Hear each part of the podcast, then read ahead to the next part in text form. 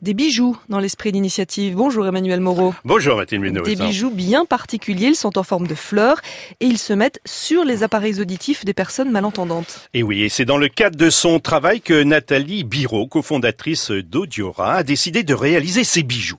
Dans mon entreprise, je portais un badge pour indiquer que je suis malentendante, confie-t-elle. Suite à, cette expérience stigmatisante et source de malaise avec ses collègues, elle s'est donc donné les moyens pour transformer son appareil auditif en accessoire de mode. Donc cette parure a pour objet de rendre plus esthétique l'appareil? Eh ben pas seulement Mathilde. Nathalie vise un double objectif. Elle veut effectivement rendre plus jolis les appareils auditifs, mais aussi signaler leur présence et par là même le handicap. Les gens vont d'abord voir l'accessoire, me regarder, m'en parler, puis ensuite nous pourrons évoquer librement mon handicap sans tabou, précise la créatrice. Elle pense qu'ainsi ces interlocuteurs seront plus attentifs à leur façon de parler. Ils feront par exemple attention à ne pas mettre leurs mains devant la bouche et articuleront mieux quand ils s'adresseront aux porteurs de ces bijoux. Et ça fait longtemps qu'elle crée des bijoux? Eh ben, elle a commencé en fait par customiser ses appareils à l'âge de 12 ans. Puis, lorsqu'elle a perdu totalement l'audition et qu'elle a dû passer aux implants cochléaires, c'est-à-dire aux dispositifs électroniques volumineux, elle a eu l'idée de ces bijoux. Des bijoux donc qui ressemblent à des fleurs. Eh, Exactement. Elle s'est inspirée de ces fleurs euh, comme euh, on en rencontre euh, en, à Tahiti, où les femmes les portent à l'oreille, comme l'explique Mathilde Gola dans son article du Figaro demain.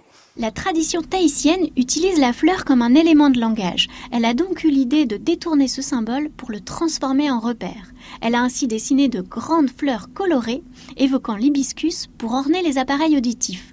Concrètement, ces bijoux se fixent à l'appareil par l'avant grâce à un lien en satin ou en cuir qui passe en dessous pour le confort. Les appareils s'accrochent en un tour de main, assure Nathalie Biro qui teste tous les modèles avant de les proposer sur son site. Et elle en commercialise aujourd'hui une dizaine de modèles. Et cela reste un petit marché. Hein. Oui, il est intéressant de noter que ce sont principalement les petites filles qui se parent de ces bijoux et les grands-mères qui ont envie d'être coquettes.